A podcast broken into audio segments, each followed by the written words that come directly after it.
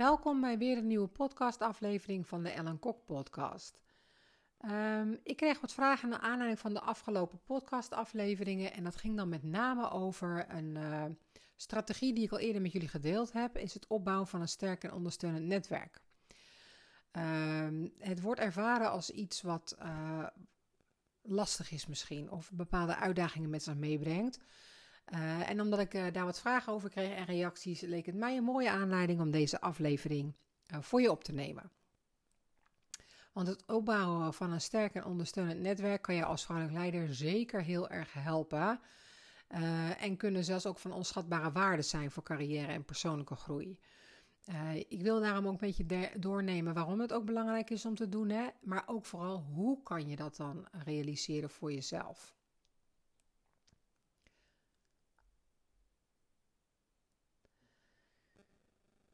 Ja, een, on, een sterk en ondersteunend netwerk opbouwen. Hoe doe je dat dan en hoe onderhoud je dat dan als vrouwelijk leider? Nou, hier zijn wat ideeën die je kunnen helpen. Het begint natuurlijk altijd met je open te stellen voor nieuwe connecties. Um, en, en ik weet nu iets wat ik ga zeggen, dat er bij heel veel vrouwen denkt, oh nee, dat gaat ze toch niet zeggen. Maar ja hoor, actief netwerken is wel van cruciaal belang. En ik snap het helemaal als je in je eentje uh, naar een netwerk een mogelijke gelegenheid gaat, dat je denkt uh, misschien denkt, wie ben ik dan en wat, en wat ga ik daar dan doen? En, en oh jee, kan ik niet naar huis? Um, er zijn heel veel professionele evenementen, seminars of online platforms om nieuwe mensen te ontmoeten. Kan vaak wat als laagdrempeliger ervaren worden. Uh, maar wat je tegenwoordig ook steeds vaker ziet, is neem je business buddy mee of neem je buddy mee.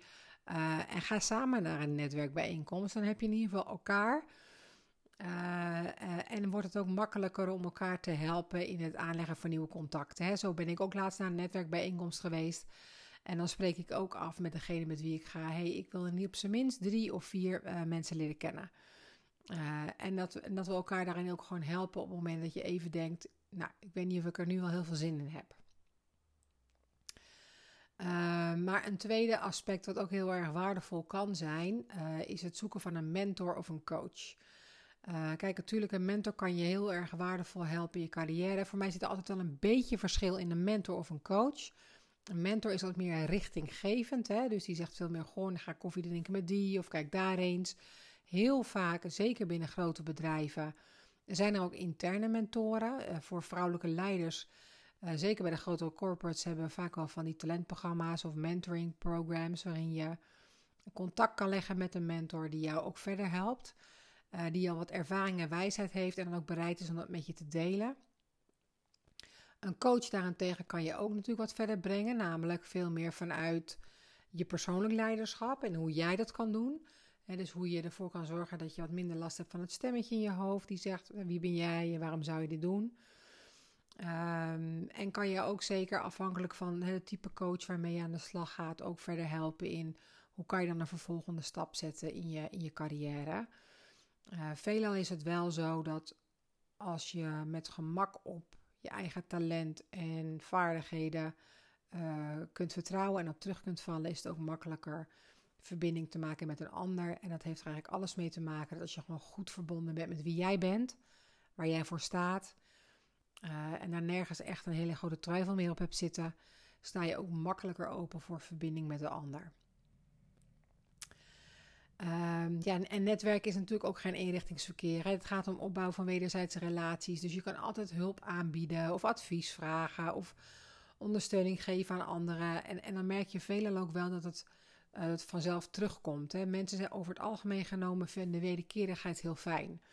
Er zijn maar vrij weinig uh, mensen, althans ik ben ze nog niet heel erg tegengekomen, die vooral alleen maar willen nemen en iets terug willen geven. Uh, en ik heb het ook al eens eerder opgenoemd in een podcast. Het is juist ook lastiger hulp te ontvangen of advies te ontvangen van iemand die zelf ook nooit open staat voor hulp of advies. Ja, omdat we dan, voelt het een beetje uit balans. Dan voelt het als ik krijg heel veel van jou, maar ik mag jou niks geven. Uh, en dat is nooit fijn. Dus ben daar ook gewoon bewust van. Iedereen vindt het fijn om hulp te geven. Uh, maar daarvan is, ook, is het ook van belang dat je ook open kan staan voor die hulp. Uh, en daarna is het natuurlijk belangrijk om actief in je netwerk te blijven. En, dat, je hoeft niet altijd naar die grote businessborrels uh, in, in, in, uh, waar meer dan 200 man komt. Hè? Dit kan ook gewoon via LinkedIn. stuur eens een keer een DM naar iemand die je al lange tijd niet gesproken hebt. Loop eens door je netwerk op LinkedIn en misschien denk je: oh ja, inderdaad, ik heb daar connectie mee. Hoe zou het eigenlijk met die gaan? dus stuur gewoon een berichtje. of plan een koffieafspraak met iemand. Uh, of even Zoom of Teams tegenwoordig. Uh, dat kan ook heel, heel eenvoudig. Of uh, ja, de, de oldschool WhatsApp en mail kan altijd nog. dus het hoeft allemaal niet ingewikkeld te zijn om in, in, in verbinding te komen met je netwerk. En wees ook dus niet bang om hulp te vragen. dus als je een uitdaging hebt of advies nodig hebt, uh, aarzel dan ook vooral niet om je netwerk te benaderen. Zoals ik net al zei, de meeste mensen zijn echt bereid om te helpen en te ondersteunen. Zeker als je erom vraagt. En denk nou niet dat hulpvragen weer een bot van zwakte is. Uh, ik hoop dat ik nu inmiddels vaak genoeg in mijn aflevering heb benadrukt dat het juist iets heel krachtigs is. En juist niet om hulp vragen in mijn ogen eerder een bot van zwakte zou zijn. Als je daar al een oordeel op wil geven. Ja, het opbouwen van een sterk en fijn netwerk vergt ook gewoon tijd en moeite. uh, dat zal je van de lagere school misschien wel herkennen of de middelbare school. Daar was een vriendschap ook niet van de een op de andere dag aanwezig. Uh, maar het helpt je wel bij professionele groei, carrièrekansen en persoonlijke ontwikkeling om tijd te investeren in mensen in je netwerk. En niet alleen maar met ik heb wat van je nodig en daarom stop ik tijd in je. Uh, uiteraard ook hier geldt weer het wordt in no time gevoeld als het oprecht is. Het, het, valt mij in elk geval nog op. Ik krijg af en toe wel eens koffieverzoekjes uh, van uh, vrouwen die een idee of een tip of, of iets van mij nodig hebben om te kijken wat kan ik doen om voor te komen.